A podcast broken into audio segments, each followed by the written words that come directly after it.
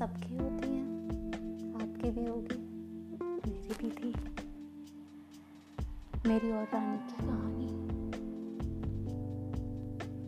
हम कब मिले? कैसे मिले? क्या हुआ था? वो सब कुछ। आपके साथ आज़ाद इश्क शेयर करेगा।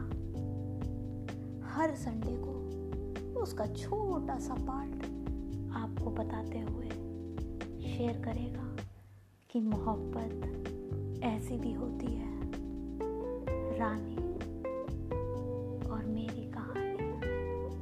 तो